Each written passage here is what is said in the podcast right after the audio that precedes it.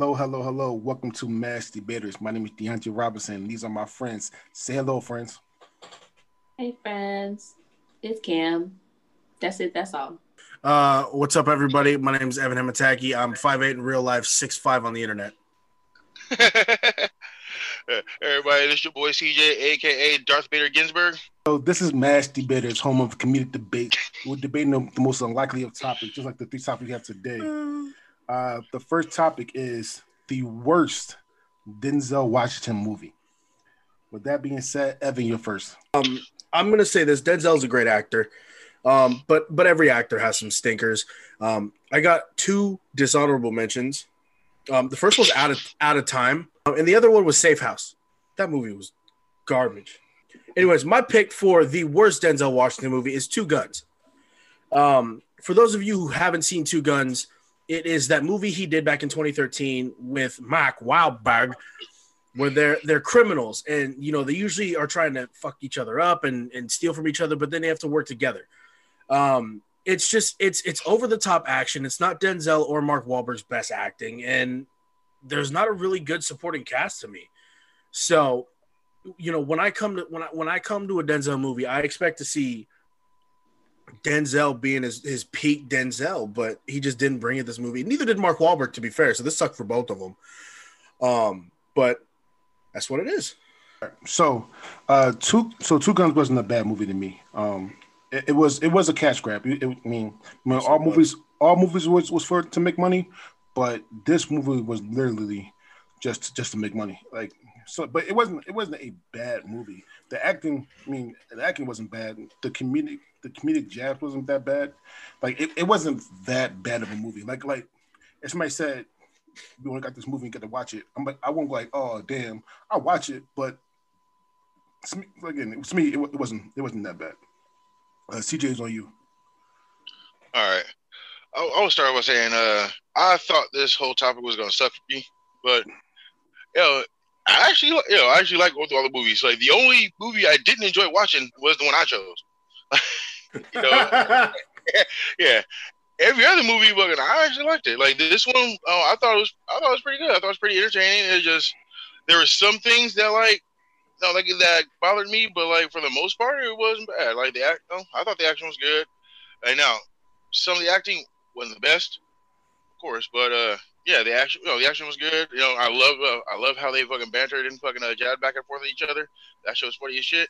Like the only real gripe I have with this movie is the tip at the beginning. The tip.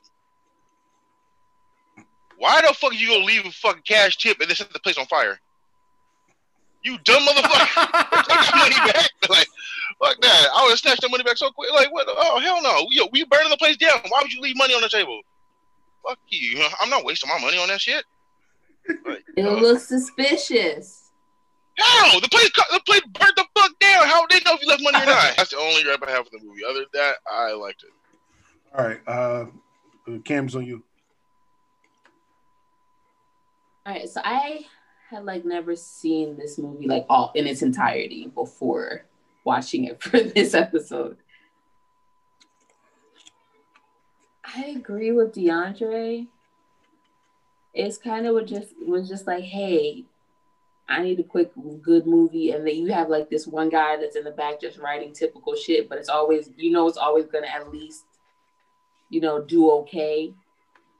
And he wrote this shit, and they just ran with it. The first half of this movie is slow as fuck. It takes very long to get to the fucking point, and it's not a very deep point. The movie is not a complicated movie. And yet it takes forever to get to the fucking point. And I think they kind of drag out the beginning also because the end is short. It makes no fucking sense. Okay. They find the money.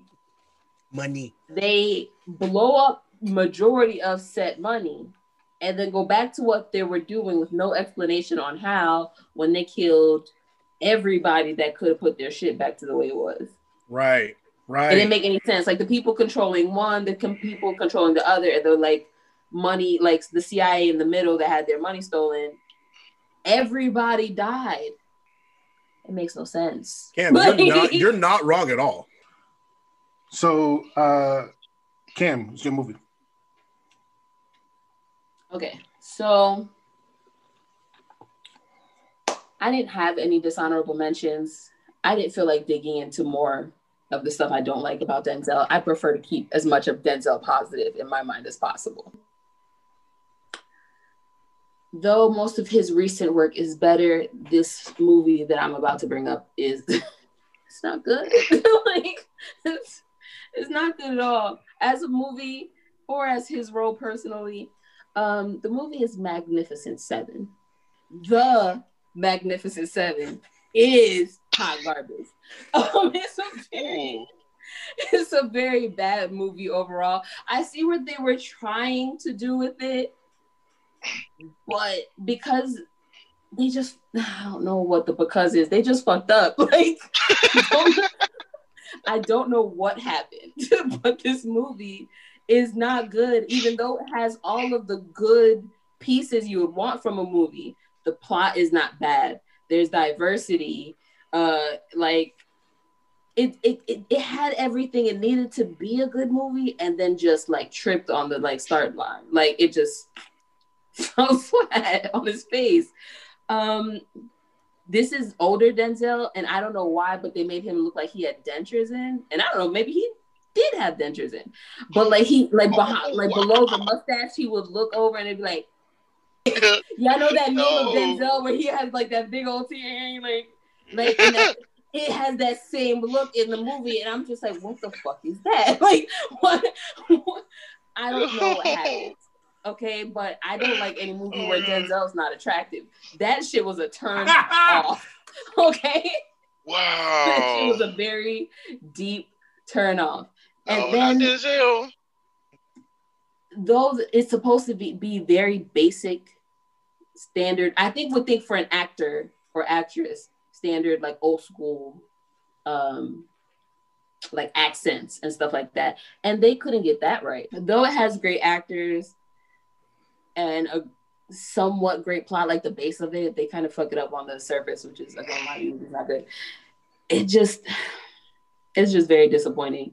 If I was a Denzel fan, I would just look away. Like, all right, Evan, you're first. So, The Magnificent Seven, I totally had my movies confused the whole time. I thought this was one that Quentin Tarantino did, but I recognized that was The Hateful Eight. The Magnificent Seven, I actually did not mind the movie. It's such a big cast to me that I enjoyed it. I like those big cast type movies. You know, this had Denzel, Star-Lord, Chris Pratt, Ethan Hawke. I was just like, it had some good stars in it. So that's why I enjoyed it. Now, granted, I think this movie would have done 10 times better if it was a Quentin Tarantino movie. But with that being said, it's not a terrible movie. I actually watched this recently. I watched this within the last year.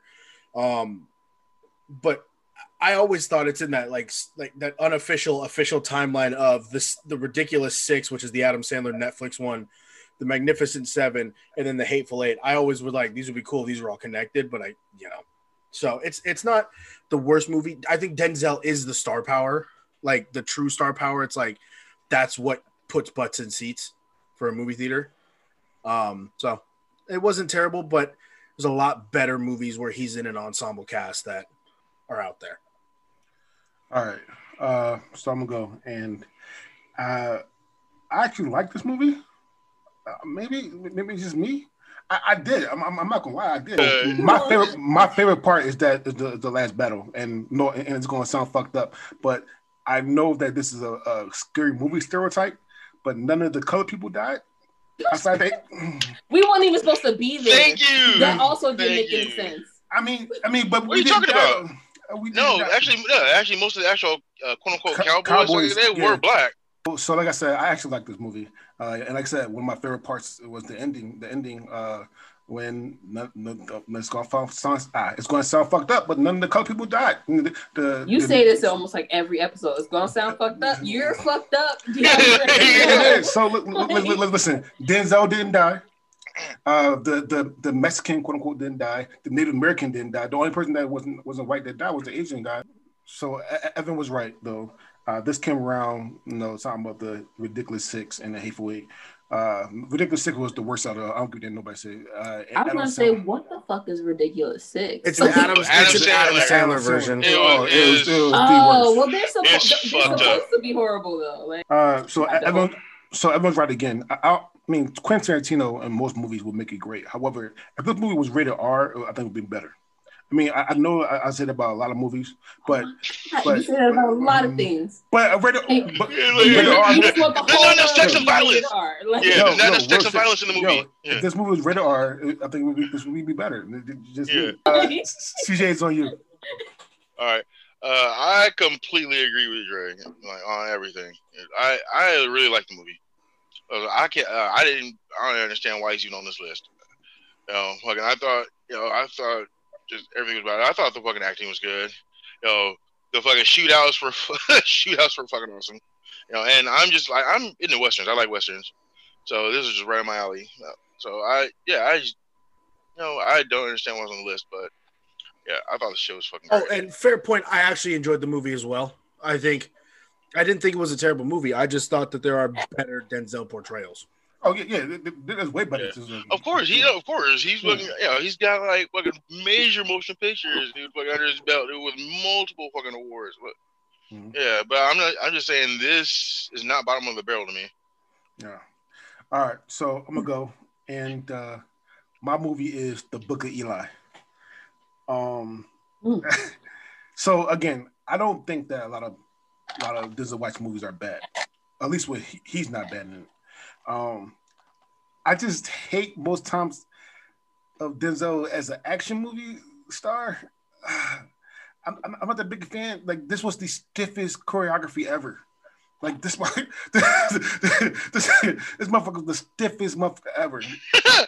and I'm not even gonna lie to you. I'm not gonna lie. I watched the movie literally twice over the week, and the ending, he found out he was blind. Spoiler alert. Yeah, spoiler alert. You found out that he was blind at the ending. However, you could have took that shit out, and it still would have been an okay movie. Like he still could remember the whole thing. You could have blew up the book and called it a day, and it still would have been. I didn't like the he was blind thing. It made it seem cooler, I guess, but I didn't like his blind thing. The main thing I do like, and this is what it is, she's the most beautiful white girl to me. That's Mila Kunis. I love Mila Kunis. Oh, I'm pretty sure. Oh, she's gorgeous. Yeah. She's beautiful. She has no body whatsoever. You know how we have the infamous "I Can't Fuck With It" award. Yeah. For Deontay Robinson, I'm gonna do something even better. I'm gonna go with the "What the fuck are you talking about?" award. This is a fantastic fucking movie. This is one of my favorite Denzel movies. Yes, I love it. I feel like Martin likes Nope. This is one of my top. This is top Denzel 5 movie. Top 5. Like Joe Barrett would once say, there's a story attached to this. So, 2013 was a weird time. I took my stepdad Brian to the movies on his birthday, and this is the movie that we saw because I take him to the movies every year except this year because COVID, for his birthday, and this is one of the movies we saw, and it was one of the better memories I have with him. So this movie holds a sentimental place in my heart. With that being said, too, I do want to say this though. This is around the time where all these apocalyptic movies came out. A lot of them.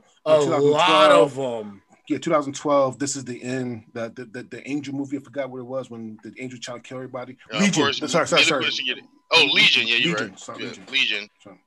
Okay, but yeah, I thought Denzel was smooth.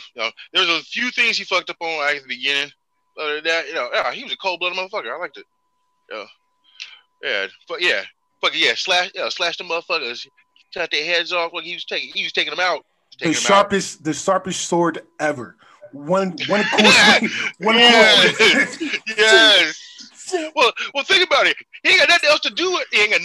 But read his Bible and sharpen that sword. Yeah. Ain't no TV, and nothing. Ain't no social media. I will say this: that is one of, but reading your weapon. that was one of like the dopest reveals. Like I had no idea what was going on with him, and all of a sudden when he's when they read the book, he's like, "What is this? I can't read this. It's in Braille." I'm like, "Oh damn." Yeah, that was fucked up. That came out of nowhere. I liked it. Yes. I was like, okay. I love that whole thing, and I love that good reveal, man. Him being blind the whole time, made sense to me. You know, especially like watching it multiple times afterwards, you look at it, you're like, you actually notice that like, he never actually looks at anything. He'll listen first, and then he'll fucking turn his face towards that direction, but he never looks at anything like directly. Yeah. No, I've watched it multiple times after the first time. I'm like, yeah. I watched it multiple times too this week. He looked at a lot of things, especially when Mila Kunis came in and the other blonde lady came in. Mila Kunis' mom came in. Yeah, he looked in the directions of fucking things that are happening, but he never actually looked anything directly. I was truly disagreeing. Your sense of hearing also gets super heightened when you lose another sense. Oh, I know. So that. There's a very good chance he knew exactly where they were standing without actually seeing them. All right. Yeah. There's multiple times where he's just he's standing there listening, and then and then that's when he's starts doing shit because he can hear it and nobody else is paying attention, no one else can hear it. Oh, I thought it was fucking dope. I like the movie, and Mila Kunis can get it. Yeah, this movie is not good. Like. It's not all you guys are. It's CJ and Evan. Like, oh, I love this movie. No, however, it's not the worst Denzel movie. The movie is not great, but it's definitely probably the best of what we're going to talk about in this category. Like, I don't know where the hell you picked Book of Eli from. Like. I was hella surprised. That's all. I know the movie's not for everybody. A lot of people were just like they didn't like it for certain reasons, but overall, the consensus on Book of Eli is not a negative one. So I don't know how the fuck you got to this movie. If you don't like it, that's cool. I don't love it personally. I found it a little boring, and then at the end when he was blind, I was like. Okay, like what? It was kind of like whatever. Like, I still think it should be in the bottom four though. I do want to pick back off what something that Evan said. Gary, listen, if you want a good villain, Gary Oldman is a fucking Gary Oldman in this movie. Oh, he's a go-to. Yeah, Gary Oldman is an amazing villain, yo. Anything too, like even in fucking the Fifth Element, yo, he was fucking good in that. So shout out to that. All right, CJ, your movie. All right, you saved the worst for last. Yeah, all right. To be like the worst Denzel Washington movie ever, and like one of the worst movies period ever. Yeah. Virtuosity. It was filmed in 1995, and it has a lot of components of virtual reality, quote unquote virtual reality, and everything. But the visuals are fucking complete garbage. Like, dude, there's 80s movies that have visuals way better than this movie. Like, I don't know where the budget went. Oh, it wasn't the word it was supposed to go. I guess this was not Denzel's best acting.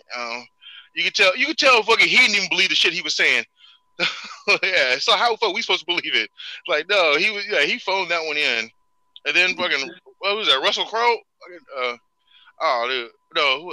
Fucking the gladiator playing this his character was I can't explain how disappointed. Dude, no, it's hard to tell whether this was a shitty comedy movie with a little bit of action or a shitty action movie with a little bit of comedy. But either way, it was just it was complete miss. Dude, this shit was stupid as fuck. It was stupid as fuck, dude. Just straight hot garbage. Man, I don't know. Yeah, I kind of hate myself for even having to watch this shit, but. Yeah, it was just complete trash. I can't think of any redeeming qualities from the movie. So I'm gonna go first, and CJ, you get the one of two. I can't fucks with it from me to tonight. This movie was hot piss garbage. This was so bad. So here's the thing. I actually do the one thing good that I like about though, I actually did like Russell Crowe's villain in this movie. I kind of like sadistic villains. And I do too, but the acting, the way he did it, you know, DeAndre making rated R, and he's I like the concept of his character, but his portrayal of it, I thought, somebody else doing it would have been awesome. I don't know. I thought for number one, they should just burn this fucking movie. Nobody should do it. Let's sit down. I thought he did a good job. Like the one bright spot of this movie was him as a sadistic villain. It showed range of his. Because I think a couple years later he did A Beautiful Mind, and which was fucking amazing. They should have kept the beard and the dreads on Denzel. I thought that shit would be. He was looking rough. I thought they looked better. Like, listen, with the beard and the dress. All right.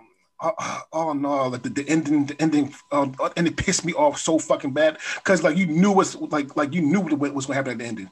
They took that membrane or brain out of my man's body, and then it went backwards. So you knew that he went back in. Like, that shit pissed me off so bad. Like I felt like the directors thought that people were stupid, and like oh my goodness, it was a smack in the fucking face. It was 95. however, that's my point too. However, I would not mind giving this movie another chance if they redo it now. Ooh, yeah, they redo it. If they redo it now, yeah, and give it a really good, some good editing, none of that crap they had. Get somebody. What kid do they have doing that fucking editing? You know, like, get somebody like Evan's boy. He likes Michael B. Jordan doing it. And then get somebody sadistic to play. Get Jared Leto. Malkovich, Jared Leto. Yeah. So it got to be somebody younger though. But get somebody younger to do Russell Crowe. Character, and you got a probably okay movie. So all in all, yeah, CJ, you get that. I can't fuck with it. Definitely do. All right. Yes. Cam's on you. Yeah, this movie was trash. This movie was trash. I didn't even finish it. I didn't want to. I didn't bother. I didn't care. I didn't care. Like I started with this because this was the one I hadn't even like heard of, didn't know it existed. It was before I was 5 when it came out, and it's the only one. It was bad, but it was I don't know how like great movies from I don't know about a lot of movies from 1995, so I'm assuming it's because it's old. Yeah, I think we spent a good amount of time describing that no matter how good an actor is, if a script is trash, it's trash. Like, no amount of good acting it can carry it to the promised land. Okay? It's all right. Trash. Evan's on you. So, movies that have to do with virtual reality, for me, I got a top 2. Tron. Yes. Mm-hmm. And I'm sorry, the best movie ever about a virtual reality world is Ready Player One. Ready Player One is a very, very fucking underrated movie. That movie is fucking amazing. Oh, that movie is fucking amazing. I love that movie. Because of the culture I was raised in, like with that being the technology age, with like the video game culture and stuff like that, that's in my top 10 of all time. That's how good of a movie I think that is. As soon as they make that shit, I'm in there every 24/7. I'm gonna be 6'5", 250 pounds. 6'5", jacked, bro. No. So everything for me compares. Anything for me that I has to do with some sort of virtual reality compares to Ready Player One, and that's how I base it. And this movie was literally like if Ready Player One was you got infinite lives, this one means game over. That's how bad this movie was. So it starts at the end. I get that it's not entirely based on, you know, going into a virtual reality world and escaping reality, but the fact of the matter is that this man is a virtual reality bad guy who come out and it's a bad guy. It's so stupid. dumb. Like, who thinks it's a smart idea to give him multiple personalities of serial killers? A dumbass mad scientist. God damn it. No, the guy that let him loose and then sat there and watched everything go down, and then try to save him at the end. Like, God damn it! It's a terrible movie. CJ, congratulations. It's not gonna get an I can't fuck with it because I don't give I can't fuck with it. I can't give I can't fuck with it to anything that I can't fuck with. So thank you. I don't give no fucks to have I can't fuck with it. Like, yeah. So this is what good about it is there. This is a terrible movie. I'm gonna start with the rankings. So number 4 for me would be The Book of Eli. Number 3 would be Two Guns. Number 2 would be The Magnificent Seven. There's a lot of numbers in here. I apologize. Number 1 most trashiest Cardi B-esque of movies for Denzel, Virtuosity. All right, Virtuosity is the worst. Just number 1. Then shit, I go with Two Guns, Book of Eli, Magnificent. No, fuck that. Book of Eli, Magnificent Seven, Two Guns. Okay, so he's saying Two Guns is the best. Yeah, Virtuosity is the worst. All right, Cam's on you. Yeah. Yeah, Virtuosity is number 1 worst fucking Denzel movie on this fucking list. Period, point blank, and a motherfucking 110. Story. That's correct. Number 2, I still think is Magnificent Seven. I just do. Oh, I'm sorry, Evan. The Magnificent Seven. Number 3, as far as for worst movies, this is hard for me. But I'm gonna have to go with The Book of Eli. I don't like Cam anymore, guys. Hey, everybody's entitled to their opinion. My thing is, until I'm more likely to fall asleep. Actually, correct. Two Guns in The Book of Eli are tied as far as for garbage. I'm gonna fall asleep either way. That is her opinion. Just say Two Guns is 3. Book of Eli is number 4. Thank you. All right. So I would like to say that CJ is the best at picking out the worst shit. Anyway, my ranking, is definitely CJ number 1. There's no way in hell, you can unanimous first ballot Hall of Trash Head. Somebody get him a crown made of trash. So CJ is number 1. The next one I must say The Book of Eli, and then I'm going to go Two Guns, and then I didn't, like I said, I didn't mind Magnificent Seven, so Magnificent Seven number 1. Me number 4. Right. Number 4.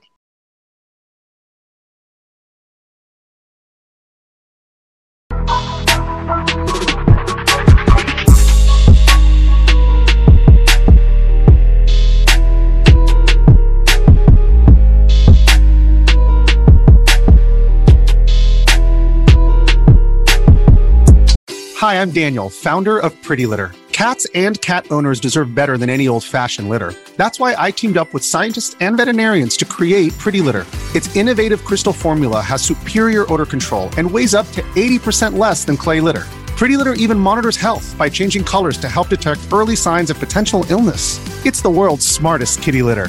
Go to prettylitter.com and use code SPOTIFY for 20% off your first order and a free cat toy. Terms and conditions apply. See site for details.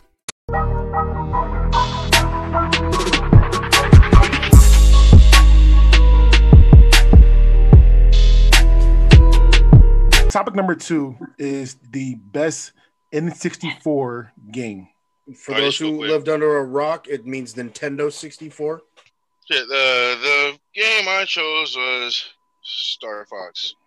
You know, it's more of a an aerial combat game. You know, fucking first person shooter for aerial combat. It's I think this game is dope. You know, I love it. You know, and it's back in the I'm about to show my age again. You know, back in the day, when I was in high school, Blockbuster used to rent out N64 games. You know, and then they usually had an N64 out with a game in it that you could sample, you could play. Sometimes when I was bored of the day, I would leave school, I'd go to Blockbuster, and I'd play Star Fox until school was almost out. Then I'd go meet my friends. So I got pretty good at it. It was just something that I actually love the game. I love fucking being in the cockpit. And this is this is one of those games that you don't have to rely on like other people. It's just you and what you can do. That's my bang.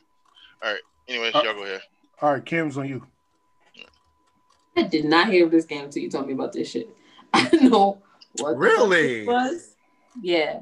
Wasn't on my list. It just wasn't on my list. So I had to try to do as much little research as I could to pull up what it would be like.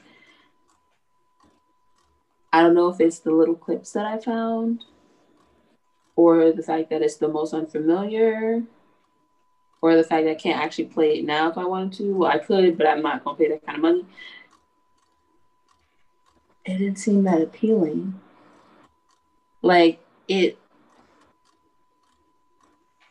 seemed like they just like up the, and I guess that's kind of the problem with the old school games if you're not familiar with them and you don't have like the memory tied to actually playing them, because they're all really kind of the same fucking programming. Like, it's, none of them could get that fucking fancy at that time. But think about it though, especially Nintendo 64, with you guys' age compared to mine, like, yeah, the memories, everything going to be a little different.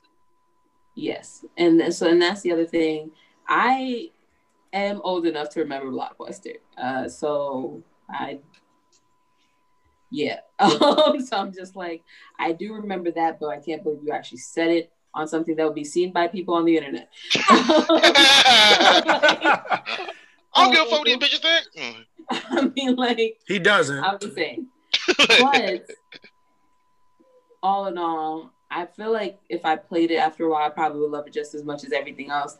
N64, for most of us, it kind of could do no wrong. Like, it's a part of our childhood that we all love. It was the first step in our transition between generations and, you know what I mean, everything different for like, probably like me and DeAndre's age mostly. We were the kids that started growing up playing outside, and then like video games came soon in our childhood, and we were able to transition and kind of have both.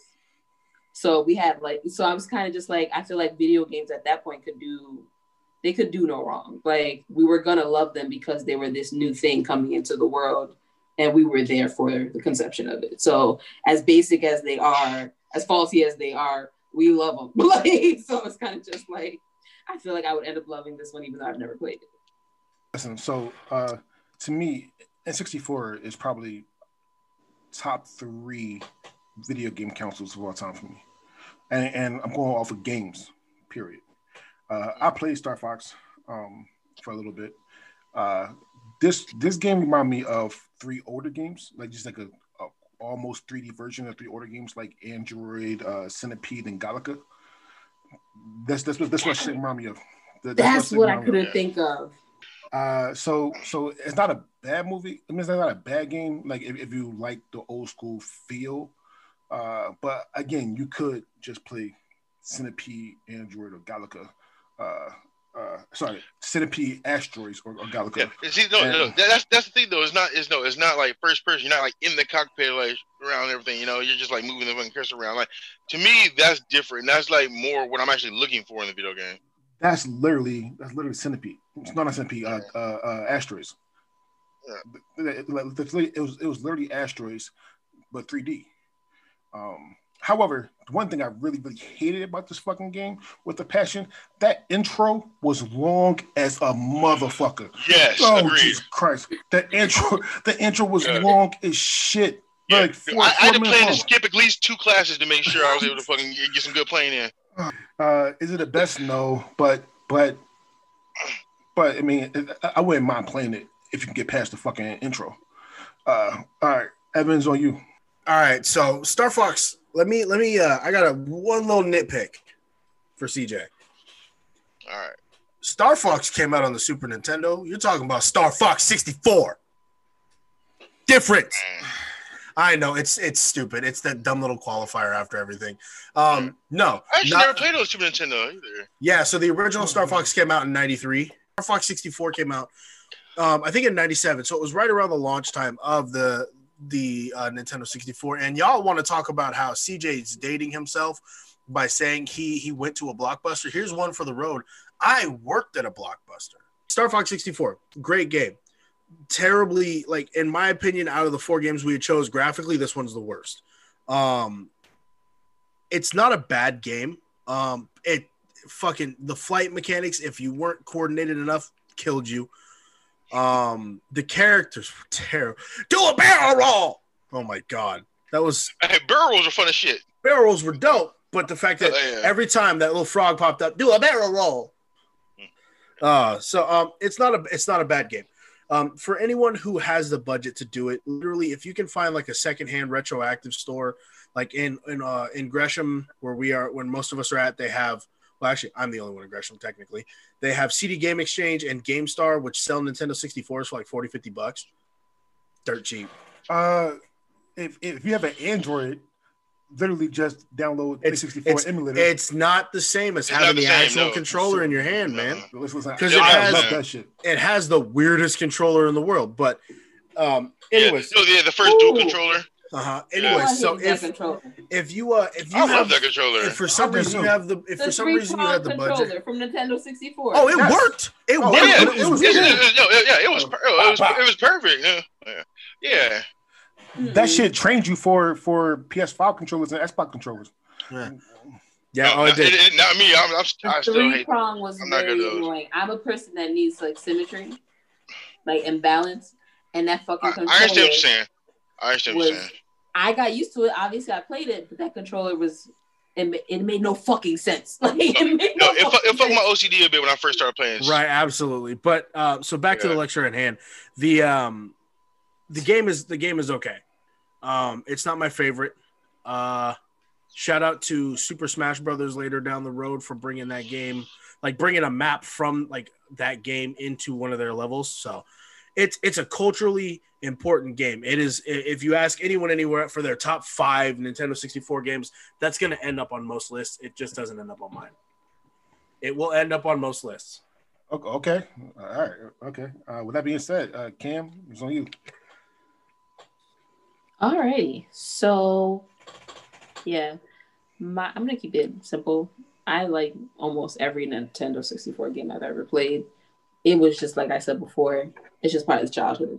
It could do no wrong. Like any video game was great, especially for that age. Like that, just what it was. What it was.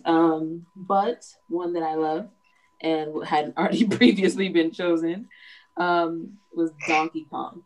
Donkey Kong for a very, very long time was like my fucking go-to. It was two things. One, which we'll talk about later, and Donkey Kong. Those two things, it doesn't matter what time of day, it doesn't matter what day it was, it doesn't matter how old Cam was. She's down, okay, to play Donkey Kong. And again, something to be discussed later. So I don't know, a lot of people who played Donkey Kong didn't love it. I probably don't remember one person that has told me that. And so it's just one of those, what's my favorite word? Iconic Nintendo 64 games that you just gotta love. There's my nitpick. It's not Donkey Kong. Donkey Kong 64. Donkey Kong, completely different game. So this game is one of my favorite Nintendo 64 games. I love the character of Donkey Kong, period. Not necessarily the angry monkey from Donkey Kong, but the newer monkey that has personality, that has a little bit of style, who's just got a little brother, little shithead Diddy. It might be his son.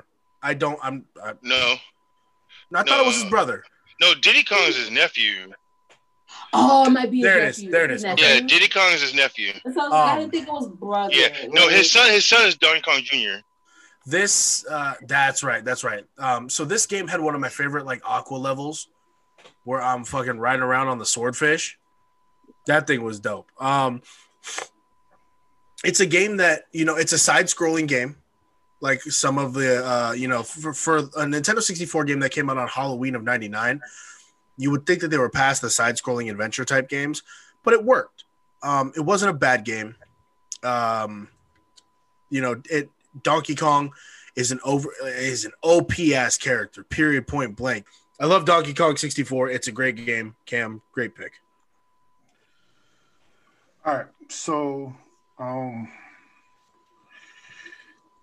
this is not a bad game at all. It really reminded me of, and it had, so it reminded me of Super Mario 64 a little bit. And it had 3 years. It had 3 years to like. I thought Mario 64 had better graphics. Super Mario 64 had better graphics. And it came out before Donkey Kong came out. So outside of the storyline, the play features remind me of Mario Kart 64. And they could have did much better with this if they actually stole some stuff from Mario 64. Let's say that. All in all, though, like Evan said, Donkey Kong is a OG character. Everybody's going to love Donkey Kong. Donkey Kong is in literally everything Mario's in, group wise. So yeah, so it's not a bad. I just wish that they did more with it than they did. CJ's on you. All right. I know this is a pretty good game, you know, to me, it's a pretty good game for younger players. Like, you know, I didn't, like, hate it. You know, I didn't mind it. It was something to get into for a little bit, but for me, it was just, this is more for my little cousins and my little brothers and sisters and everything. You know, they got into it, like, heavy. I was just, you know, played a few times. You know, it was cool. You know, it wasn't bad or anything, but it's just, I don't know, I just never really got into it. It just wasn't really my thing. All right, Evan, it's on you. So my game is arguably one of the, for this video game franchise, it's arguably one of the best of them all. But real quick, I have a couple honorable mentions. As a kid, I played a lot of Nintendo 64. It was the first console that I actually had ever had. So DeAndre already mentioned one of them, Super Mario 64. Arguably one of the best Mario games out there. Pokemon Stadium. Pokemon Stadium was one of my favorite games. Like, me and my buddies would just hang out all the time and be like, bro, 1v1 me in Pokemon Stadium right now. Whoever had the better one, let's do it. So it was fucking solid. What was the other one? So Wave Race 64. I don't know if anybody ever played Wave Race other than me. But it was a jet skiing game. Oh, my God. It was so much fun. So there's that. And then 1080 snowboarding. I don't know if any of y'all played 1080 snowboarding. It was one of the better snowboarding games. So with that being said, my pick is The Legend of Zelda Ocarina of Time. That was my favorite Nintendo 64 game ever. For those who don't know who Zelda is, The Legend of Zelda, it's a franchise that's dated all the way back to Super Nintendo, Nintendo Entertainment System. It's an open world game, and there's a lot of elements to it. It's a fighting game, an adventure game. You get a horse, you get a fucking flute to play magical songs. I loved it. It's pretty self-explanatory. I can't explain it anymore without sounding any more nerdy or white. I wasn't a big Zelda fan at all. For some reason, I could not get into it. Like, I tried, like I really fucking tried, but I could not get into Zelda.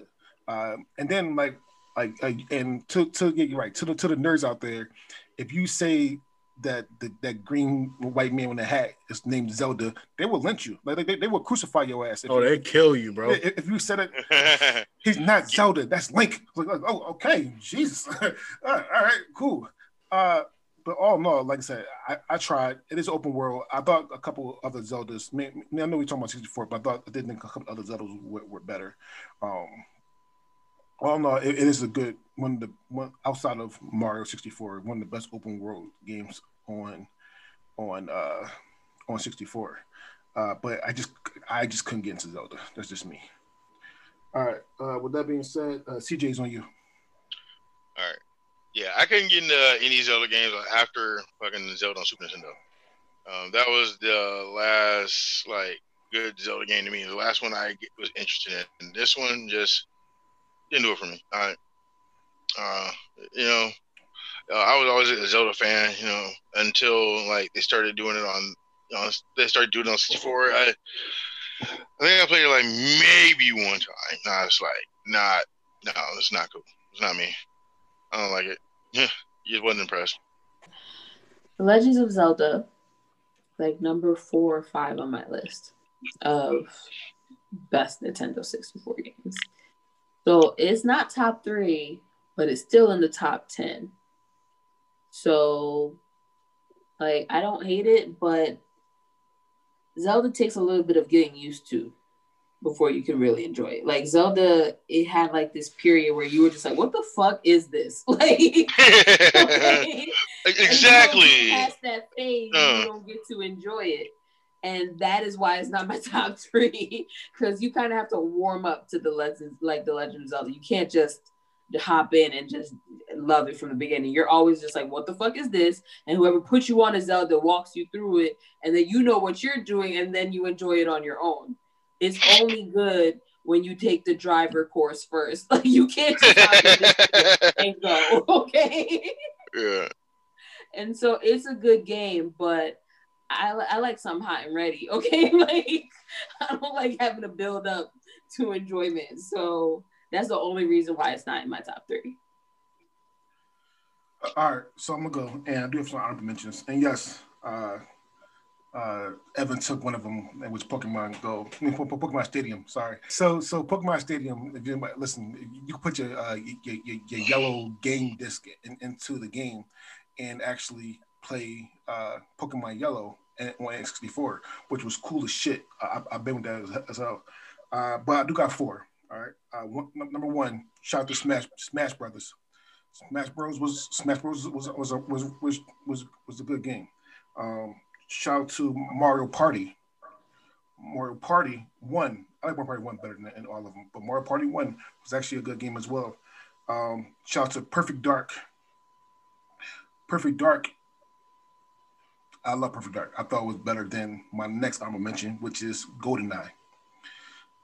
With that being said, my favorite, and I think that is the best N64 game, is Mario Kart 64.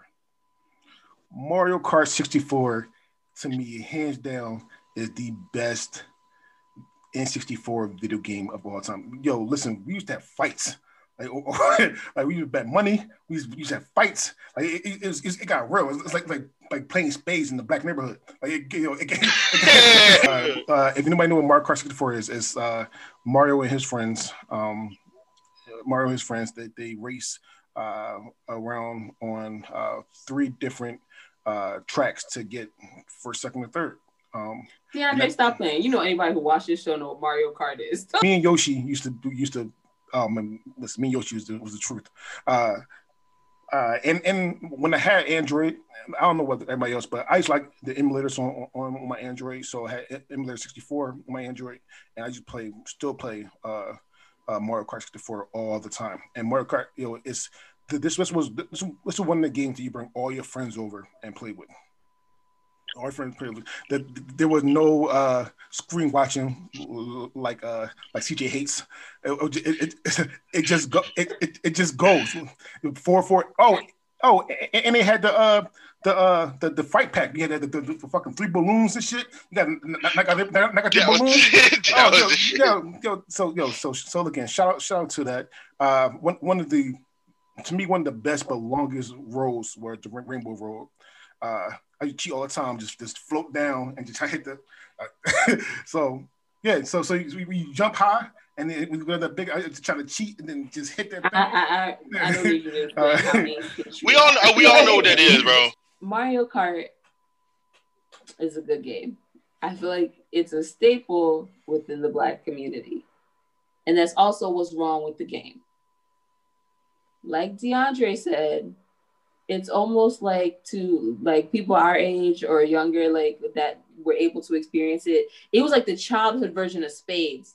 Okay. It was a very fucking agitating and like ruckus causing fucking video game. Like, this is the kind of shit people will argue for, hold grudges for, want rematches for, be fighting over. Fucking Mario Kart. This is the Mario Kart that started it. It got good and it got real. and that's the problem. Like, so I was just like, maybe it was better you play Uno. Wait. Uno and Black Means bad too, but like. So the problem was that it was too good that made people fight? Yes. Okay. There's a problem. It's too good. That's a downside. It's almost just like Black Friday. The prices are great. The trampling is horrible. You can't get together. You can't split it up. It's a great video game, but you were fighting your cousin because of it. That's not good, okay? It's just. Hey, yeah, I know. It helped keep us in line. Yeah, it helped keep us in line. Like, oh, yeah, we be arguing about anything. We could be arguing about anything else. Like, all right, you know what? Let's go in the game. Let's go to the game there. Let's see what's up. Let's see what's up. Come on. Yeah. Let's see. Yeah, let's go. Yeah. Nintendo's like that was like the way of like fighting in the streets. Like it was like. Yes, except nobody got hurt. Like nobody got shot. So just like the 80s. Just like the 80s when we fucking dance battle. What? Yeah. Like what? Yeah. See. Yeah. See. No. Yeah. It solved problems. It really did. It solved problems. Real though. It was a fucking Mario video game. Yeah. All right. Now CJ's on you now. Sorry. All right. Yeah. No. Mario 64 is my shit. You know, anytime, Dre, you want to come over, man, you can get it. Like, you come over. Yeah, I got this shit right now. But yeah, you can come over, pick up these sticks, and I'll fuck you up. Yeah. I was talking about improving my. Yeah, no. This is one of those games, man. I don't give a fuck who you are, where you at, man. You can get it anytime. Like, yeah, anybody just say Mario. Yeah, anybody say, look, yeah, I got the Mario Kart, bro. Oh, it's on and popping right there. Hell, yeah. On and popping. For real, dude. This is one of the for real. I can't fuck with it. Yo, I can't fuck with it. This is yo. This is number one. Period. It should be. I'm sorry, it's not number one on everybody's list. This is one of the games like everybody. Everybody is number one on every black person's list. Yeah. But that's also because of the fighting. Like. No, white people too. You know, everybody loves this game. It's just it's. One of the most enjoyable games there is, and like everybody can play. You don't need to like shitload of skill or anything. Even if you keep losing, it's still Even if you keep losing, it's still fun as shit. You can get back in line. You go wait your turn. You go jump right back on the sticks. It's just a fun hilariously great game. And then you battle to see you go in that battle and see who you can fuck up with the balloons. That balloon one. That shit is crazy. That should be fun as hell though. You be hunting motherfuckers like, I just saw you over there, boy. Try to come around that corner, cut him off. Bam! Okay, so Mario Kart 64, right? Fantastic game. DeAndre. It's not number one, but it's up there. It's top three for me. So this is a very good game. I'm going to go on record as to be it started a trend, but I will tell you this: Mario Kart on the Nintendo Switch is by far and ahead better, but that's just because of the advance in gameplay. As consoles get better, games are going to get better. It is what it is. It is what it is. With that being said, This, along with, again, me showing my lack of melatonin, Star Wars Pod Racer, those two games were settling scores for, like, if we had anything, hey, bro, let's go. So, shut up, Cam. All the Chads and the Lucases had to have been settling with those. DeAndre? Mr. DeAndre Robinson, I can't fuck with it. All right, Cam Rinkum. Okay. Number one, best Nintendo 64 game. Oh, gosh. The way you explained it, CJ, I'm going to put Mario Kart as number one, because you're right. No matter how horrible the fighting was, we argue and get right back in line and play this fucking game again. Yes. So... Mario Kart was the episode is number one. Donkey Kong for me is number two. Legends of Zelda is number three. And then Star Fox is four. All right, CJ's on you. All right. Mario Kart 64 is number one. Star Fox number two. Star Fox 64 is number two. Thank you. Yeah, Donkey Kong 64, number 3, and Legend of Zelda, number 4. Evan. Well, I mean, Legend of Zelda is number 1. Mario Kart is number 2.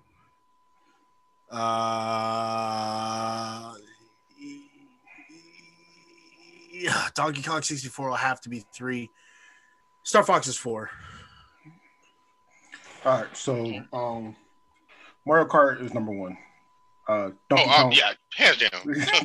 Yeah, Mario Kart number 1. Donkey Kong's number 2. Legends of Zelda is 3, and Star Fox is 4.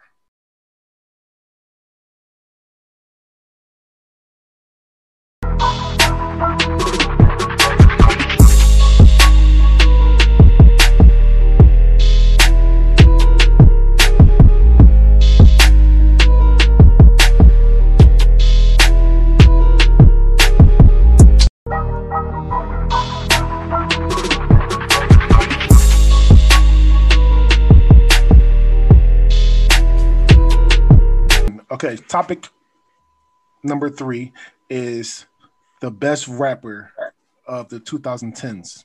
So that's from 2010 to 2019.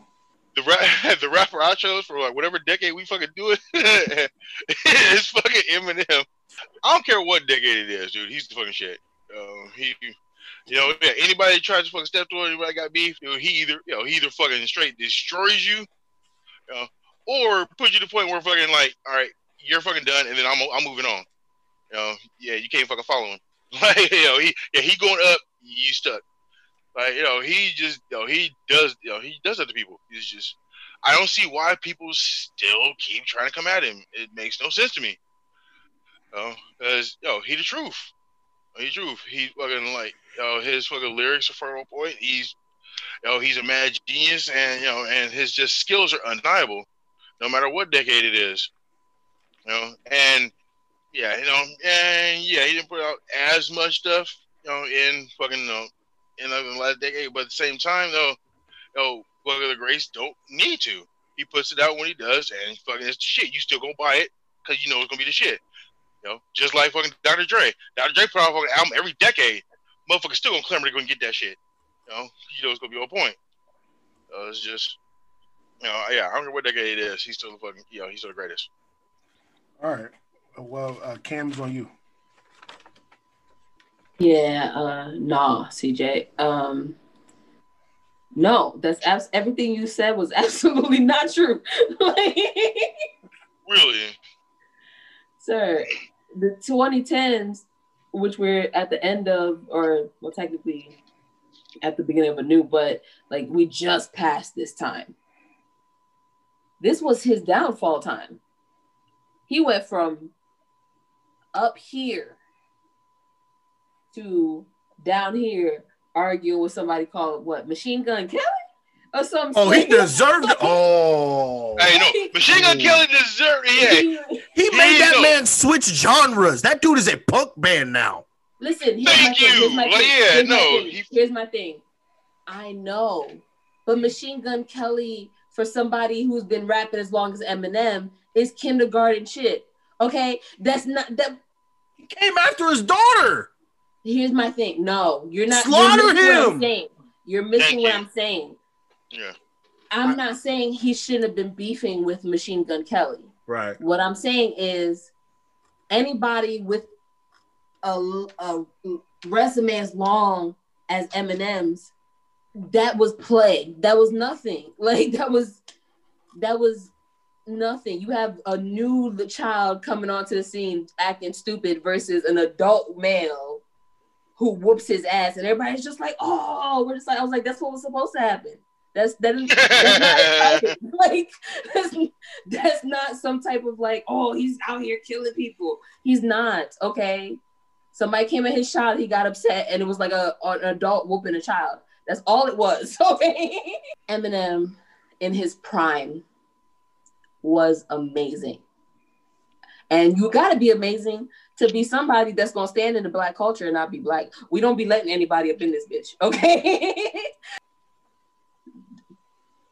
That decade, the decade we're talking about, was when he went from great to seeing him just slowly deteriorate and get old and a little crusty. I am going to do this for every artist that we named. So the albums that this artist put out in the 2010s, Recovery, the Marshall Mathers LP2, Revival, Kamikaze, and Music to be Murdered By. No. Music to be Murdered By is not 2010. Oh, I'm sorry. So yes, Recovery, Marshall Mathers LP2, Revival, and Kamikaze. With the exception of Recovery, those three albums weren't terrible. And let me tell you this, all four of them hit number one in the U.S.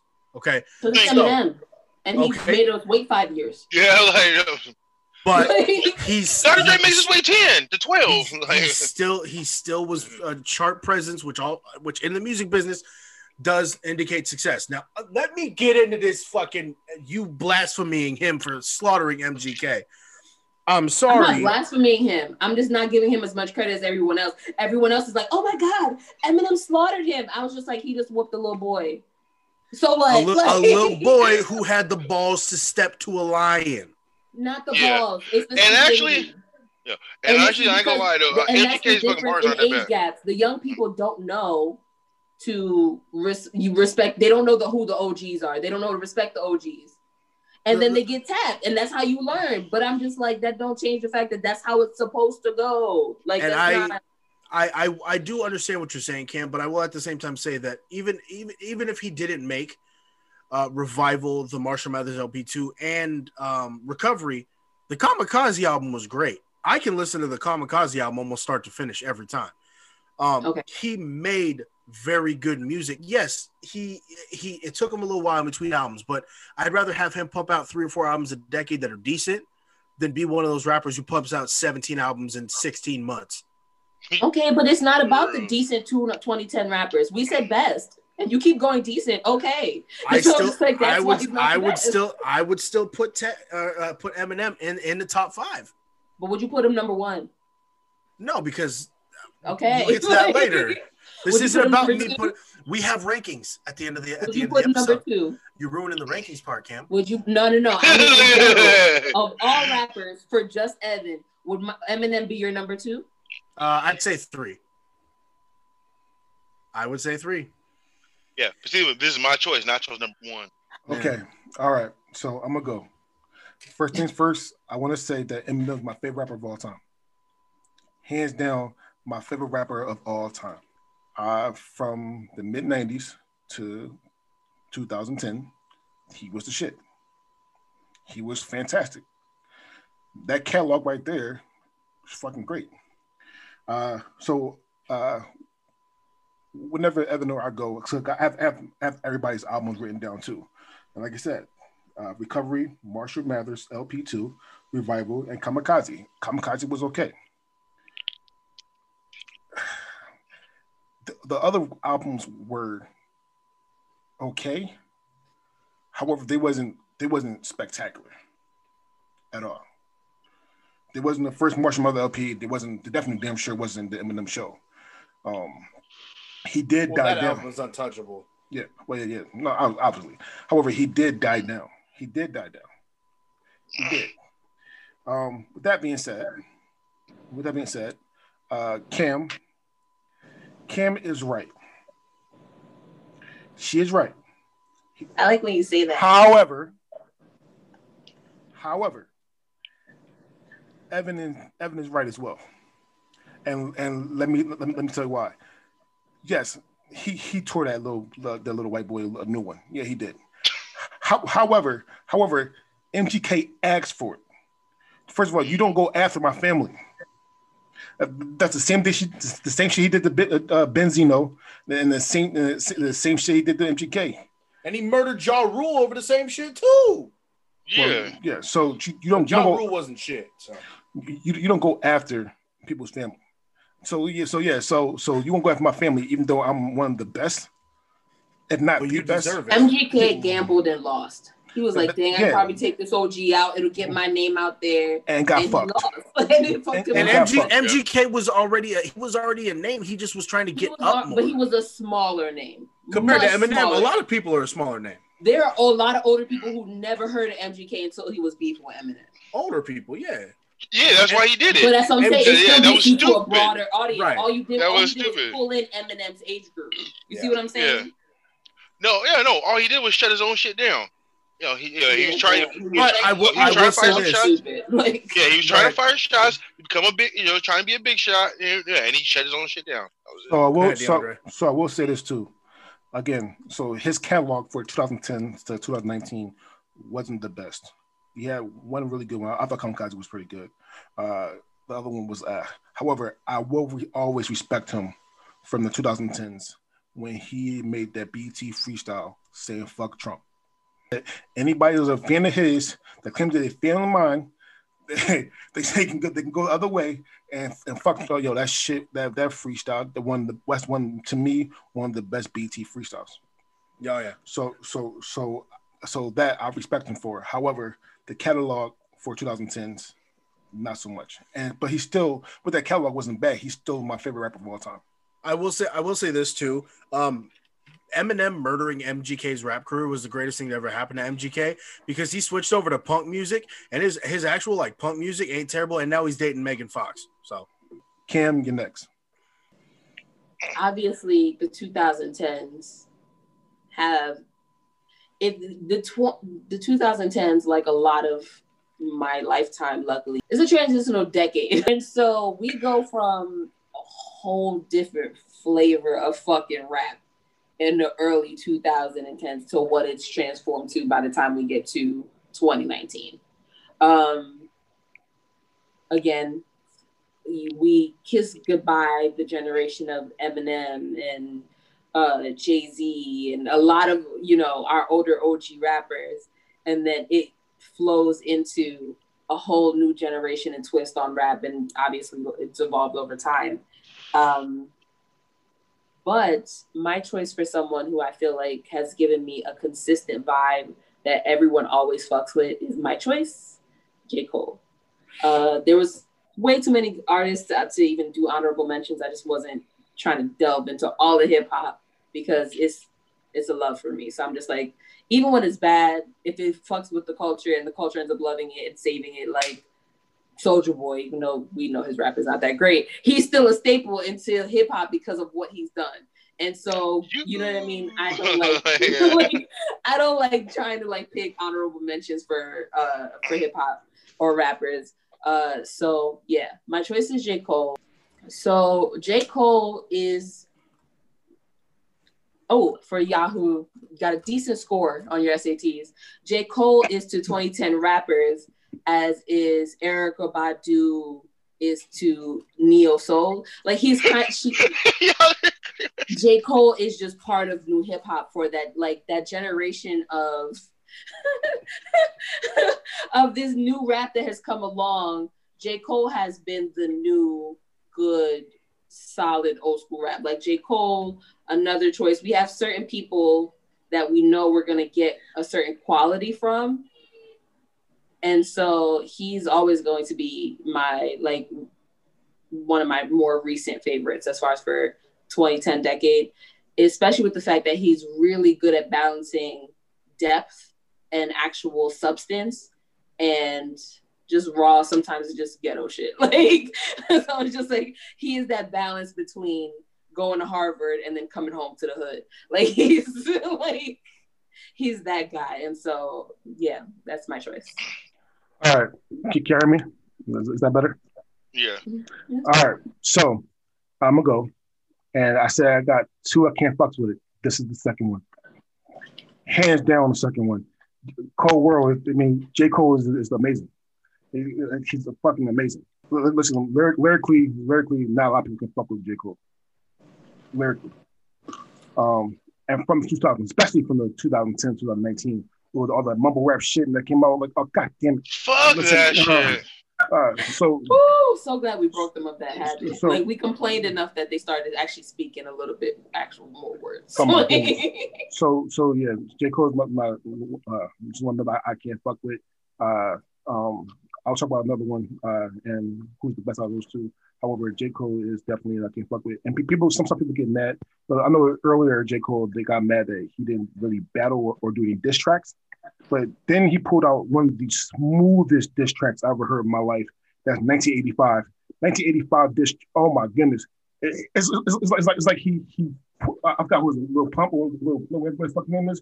It was like he put him on his lap and just spanked him smoothly. Yo, 1985 is a smooth ass diss track.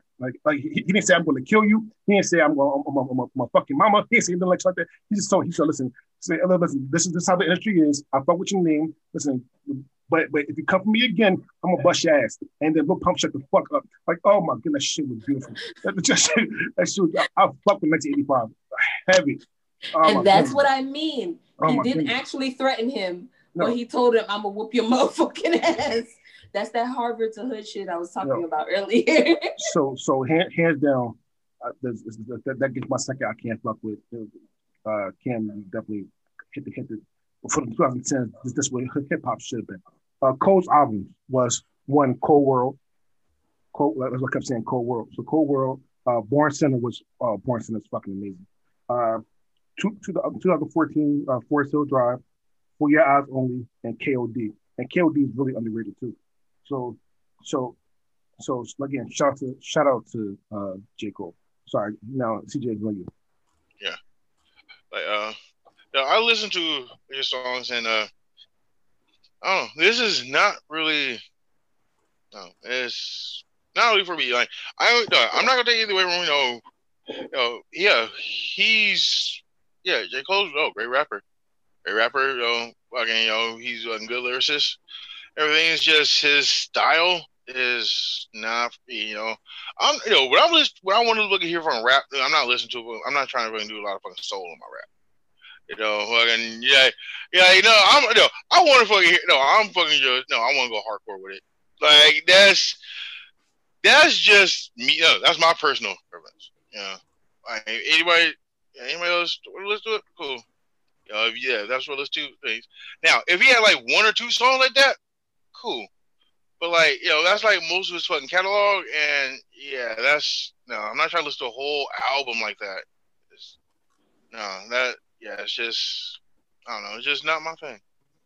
All right, Evan's on you. J. Cole's fantastic. He's a totally different style than a lot of the people on this list, and that it works for him. I really couldn't picture J. Cole as a hardcore gangster type, like what some of these rappers can be. And for J. Cole to stick to who he is, it's solid.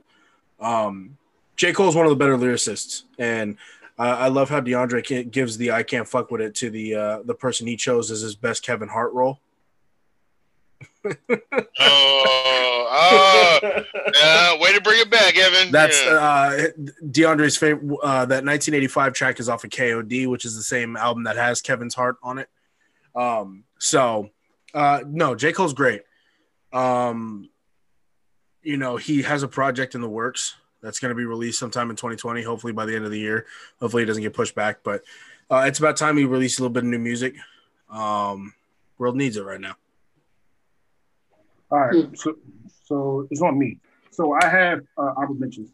My honorable mentions are one, shout out to a underground rapper, Hobson. Shout out to Hop. Fuck yeah! Hobson. I guess since I listen to him, I wouldn't count him underground, but good pick. Secondly, Hobson's the shit, bro. Hobson. Shout out to another not so known rapper, Jordan Lucas. I started fucking with Jordan Lucas when we made Happy Birthday. If you have not watched the video Happy Birthday, or listen to the song Happy Birthday, oh my goodness, it's fucked up, but it's so true to the heart. And also watch I'm Not a Racist. That video too. Those two songs were amazing. So shout out to another one. Shout out to Charles Gambino, and then. Shout out to America. And then not a lot of people like this artist, but I love him. Shout out to Pusha T. Pusha T in 2010. Pusha T in 2010. Yo, that is so a completely different flavor from everybody else. No, it really was. It really was. So shout out to Pusha T. All right. Yeah. But however, I said Jordan Lucas and then Pusha T. Mm-hmm. I did. Yo, put your teeth. Listen, I give profit. We like what we like. Yo, I give profit. Put your teeth. 12 and 10, especially the 2 albums that he had was fucking amazing, and LPs as well too. So it was good. But my artist is Kendrick Lamar. I mean, I know I picked him before, but fuck it, it's Kendrick Lamar. All right. So the album was Section 8.0. Good Kid, Mad City, To Pimp a Butterfly, and Damn. And also, don't forget that he produced Black Panther. Okay. Oh, and speaking of J. Cole, one of the best freestyles I've ever heard in my life. No, not freestyle. Well, one of the best underground tracks was Black Friday, when J. Cole did a rap on Kendrick's beat, and the Kendrick did rap on J. Cole's beat. That shit was hot. If you can't find it nowhere but YouTube. So if you ever look at it, look it up. Black Friday by Kendrick Lamar and J. Cole. That shit goes hard. So he has his own. So he is with Dr. Dre. He is with I forgot Dr. Dre's promotion. The Aftermath. So he's under the Aftermath, but he also had his own promotion as well called Top Dog. And Top Dog has J-Rock, Schoolboy Q, and SZA. All right. And then if you want a good feature on anything, outside of Andre 3000, you want to get Kendrick. You definitely want to get Kendrick. On a feature, especially because I posted before, but that Control feature, literally, listen, the Control song, the Big Sean's Control song, if nobody ever listened to it, you should, because it wasn't for that song. This is going to be a bold statement, but it wasn't for that song, hip-hop wouldn't be back where it was. Hip-hop before that was super mumble rap, had the same flow, but then he did that Control verse, and he called out rappers that he thought that was good, that he wanted them to be better. He called out J. Cole. He called out J. Cole. He called out Recipe Mac Miller. He called out Smells That's to Be Named. He called, listen, we gotta do better. People got mad at that, but it was the fucking truth. Like I feel like that verse right there, like switched up the whole 2010. And that's but not least, just like J. Cole, he's for the culture. I didn't see a lot of rappers or entertainers walking for BLM and walking when the cops was killing black people. But Cole did, Kendrick did, some other rappers, you don't call rappers did, and so he's for the culture. So to me, hands down, Kendrick Lamar is the best rapper of the 2010s. All right. With that being said, that means it first. I think Kendrick Lamar is one of the best lyricists in the game. Kendrick Lamar, his ability to put a verse together is different. Is very different. And he's Compton through and through. He is number two for me. He's top 5 for me all time. He's number 2 in the 21st century. So I can't fuck with it. I really can't. I like Kendrick a lot. So that's my piece. CJ is on you. All right. Yo, Kendrick Lamar, and fucking yeah, I was there before. Like, yeah, he's a great lyricist. You know, fucking, dude, he got beats, he got bars. You know, we can do his thing. I said this before, but it's not for me. You know, fucking, I feel like he's kind of preachy, and I don't like being preached to. You know, I don't like. That's just how I feel. You know, I feel like he's just a little too preachy for me. Dude, fucking. No, I don't do like that, man. You know, I can't put him as fucking top like that Yo, it's gonna be because of that. All right. Cam's on you. I know I'm supposed to be first responding on like how I feel about Kendrick, but I feel like I have to address what the fuck CJ just did.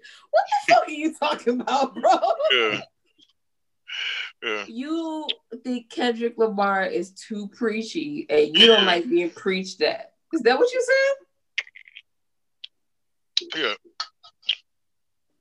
Yep. Okay. I wanted to make sure I heard that correctly. I don't even say this often. Kendrick Lamar is an acquired taste. Kendrick Lamar is not for everyone who don't like complex things in life. Okay? How it was, how it is, and how it should be. They all picture the same fucking thing, okay? There's not a change in sight. The basic stuff is what they like. These are the people who don't like Kendrick Lamar. Anybody with a progressive I completely disagree. In their body is going to like Kendrick Lamar. Kendrick Lamar is, he's like a Martin Luther King, Malcolm X of rap type of thing. Like, and I'm just like, if you don't fuck with it, it's because you still go to church every Sunday at 8:30 and you don't want to think outside of your box. And that's fine. That's okay. That's your place in history. All right. Evan's on you. Your person. So I have honorable mentions, as I always do. I'm going to start with Chance the Rapper. I really enjoy Chance the Rapper, and CJ actually, this is one he wouldn't. I don't think he would like as well because Chance the Rapper is very gospel-ish type. Like his, a lot of his music has choirs and stuff like that, and it's just. But I love Chance the Rapper's message, and he's just a wholeheartedly good person. I'm also going to go with a local person actually, dude by the name of Amine. Amine is from Portland, and he's one of my. He's a very good lyricist. He makes good music. He's not as big as some of these other guys, but I recognize him personally. Y'all gonna call me corny as fuck for this one. My next honorable mention is Lil Dicky. Lil Dicky good though. I actually don't mind it. Like lyrically, he is talented. Lyrically, Lil Dicky is Lil Dicky cool because if you listen to Lil Dicky's freshman class, double XL. He killed it. He's the only person that killed it. Everybody else is so garbage. This person would have been my pick had I not chosen him for the best rappers of the 21st century. My last honorable mention, which would be my number one anytime, is Tech Nine. It should have been. I wasn't gonna pick him again because I've already picked him once, and I'm kind of trying to not be super biased. Y'all gonna love this pick. My best rapper of the 2010s is Drake. Now, do not get me wrong. Drake, in my opinion, is not the best rapper out there. But Drake makes bangers. When you listen to the radio, Drake is all over that motherfucker. Now, with that being said, there are better lyricists in the world, yes. But when I also determine the best of something, album sales goes into it as well. The reason CJ was saying about how, you know, Eminem's still great, but y'all were both saying that his catalog fell off. Drake's catalog, for realistically, Drake, J. Cole, and Kendrick Lamar, all their studio albums that were commercial successes all came in the 2010s and now into the 2020s. If you look at it, Drake had Thank Me Later, Take Care, Nothing Was the Same, Views, and Scorpion. All of those were number one in the world at one point. It's just... Even though I think Drake can be annoying, I can't deny the fact that he is at the forefront of a lot of people's minds in terms of also just how present he is there in all the terms. I mean, fuck, he had God's Plan number one on the fucking Billboard Hot 100 for like 2 years straight. So even though, yes, my favorite rapper of all time is Tech Nine, who would have been my pick had I not chosen. I'm not going to choose him for two separate things when I've already chosen him once and I wanted to show some other people love. love him or hate him, Drake knows what the fuck he's doing. And he may not be as lyrically gifted as Kendrick or J. Cole or even Eminem, but when it comes to making feel-good type music, Drake makes good music. So, CJ, it's on you. Okay. Fuck Drake. Hey, all right. You know, I hate them fucking, you know, them lazy ass fucking one word rhyming ass fucking rappers. Dude. But yeah, I'm gonna give you one lyric if I rhyme with one word. Like, yo, yeah, no, I don't know. Put some work in, bitch. Like, fucking, no, do some shit, dude. Research your shit. Like, fucking, no, I don't know. Fucking, it's just, you know, that style of rap bothers the fuck out of me. It just really does. It just bothers me so much. Can't stand that style of rap, and he's not even the best at that style. You know, it's yeah, no, there's no way he's the best. Dude, fucking, dude, honestly, you know, dude, if Drake, you know, if Drake was Employee of the Month at Macy's during Christmas time, I still wouldn't call him a good rapper. It's just no, he's fucking garbage. Yeah, you know, he can't rap for shit. I know. I think it's ridiculous that you even fucking chose him for this fucking category. Camera's on you, CJ. You're just showing your age. You're just showing your age. This whole episode, you've just been showing your goddamn age. Like. How? Dude, I know. I think that shit is sloppy and weak. I don't get it. There's so many better lyricists out there.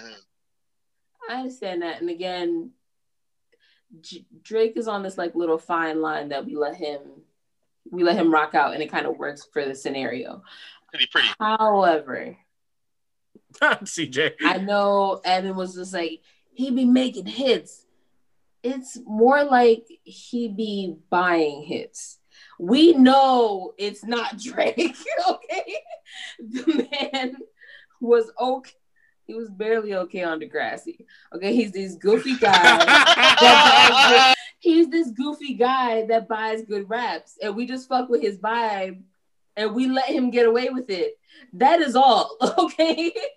I know we couldn't put no piece of paper and let a beat play in front, like in the room with Drake, and leave him for 24 hours to come back, and we would get his songs. I know that's what the fuck that is. Okay. He's buying them. We're okay with him buying them because light-skinned guys float. Let's just be what it is. Okay. Wow. And then he kind of sexied up right in time when we was about to be tired with him. Guys will play whatever women happen to love at the time. Let's be real, okay? If women like it's gonna get played in the clubs. If it gets played in the clubs, the guys eventually will be okay with it. We trick you guys, okay? So like, no, fuck that. He ain't no Denzel. At the end of the day, Drake is a very like factory rapper. Like, he's not authentic. There's a Walmart stamp at the bottom of his shoe. I promise you. Okay. He came off with the same factory line as those people with money behind them come, and they just float through the system because the money pushes them through. That's how it works. That's how he's got here. We love him anyway, but he's not number one. How dare we love him anyway? Like, no, we don't. Like, those songs you do with other people, or for you trying to tell us a Target rapper is the best rapper of the 2010s? You're rude. Okay? You are rude. He's mass produced, and next decade we're gonna get another Drake. Okay, it's gonna be Drake number 2. Wow, disrespectful. I actually like Drake's older 2000. Get the fuck out of here. Older 2000. I actually like Drake's older 2010 stuff. The older 2010s. We're talking about Take Me Later. When he had medium money. Yeah, we had no money at all. We had medium money? Yeah, medium money. Oh, his starter stuff? The beginning? His starter stuff. I can fuck with that. Yeah. He got more money. I can actually fuck with that shit. Okay. I go fuck with his like earlier shit. I've been with Drake's earlier shit. I do. And I think that he's a decent lyricist. I do. First things first, I need to say this about what Evan said about record sales.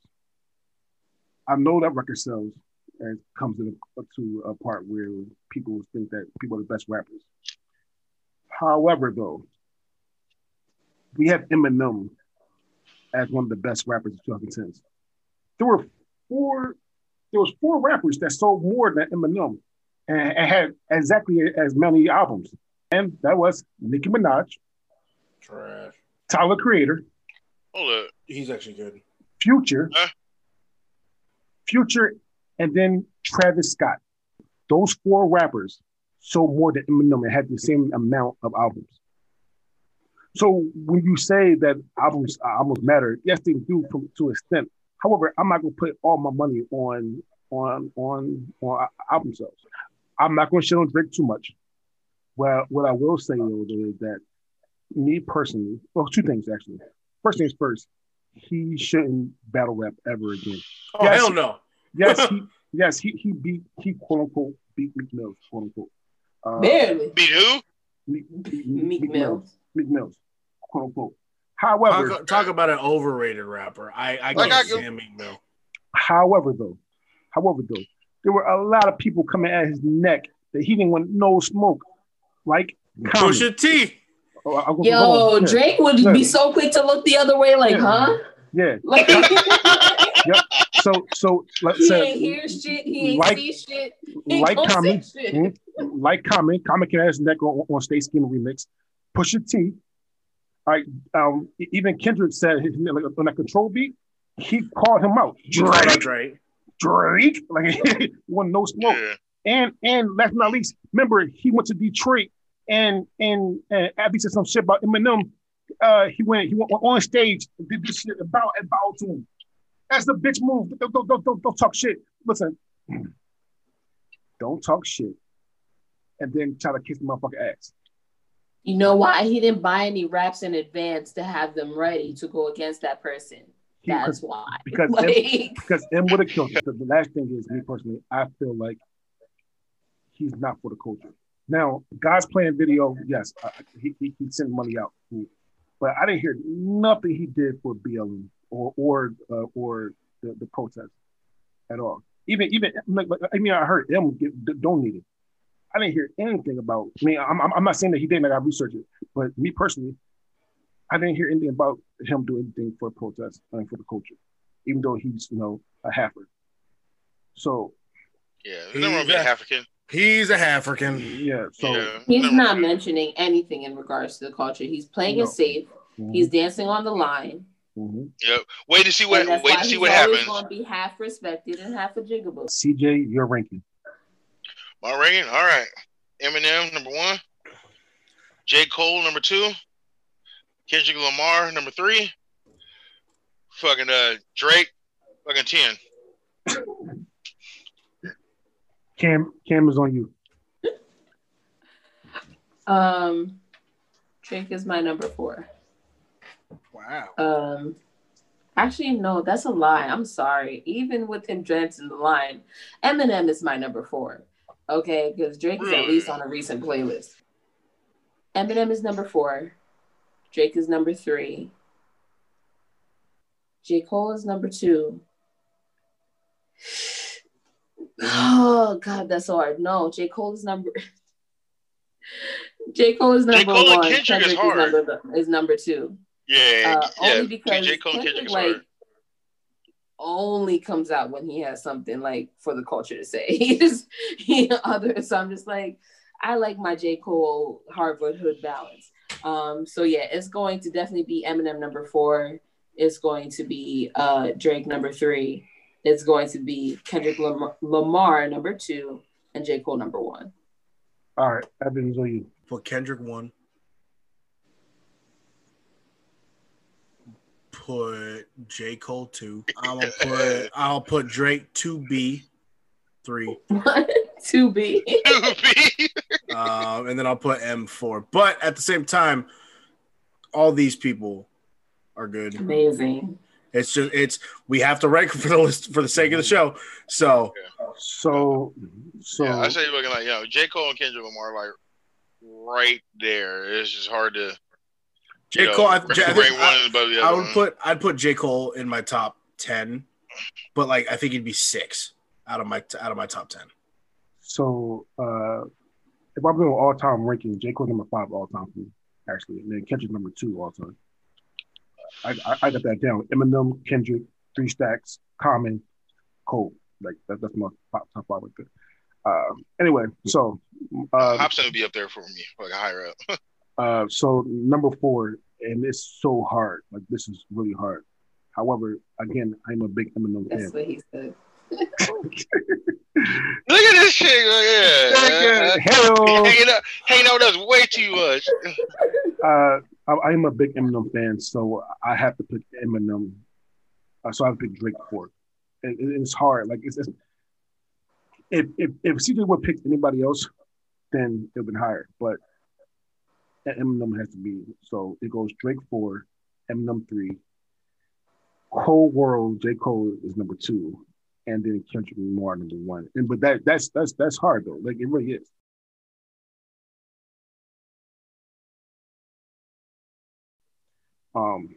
With that being said, stay tuned for next week where we will be doing have conversations about what movie is scary to us, the most unique or worst costumes you've ever seen. With that being said, my name is Deontay Robinson, and these are my friends. Say goodbye, friends. Goodbye, friends. Once again, this is Evan Hamataki. I weigh 398 or 298 in real life, 225 on the internet. 398. It's your boy CJ, aka Thunder Thighs.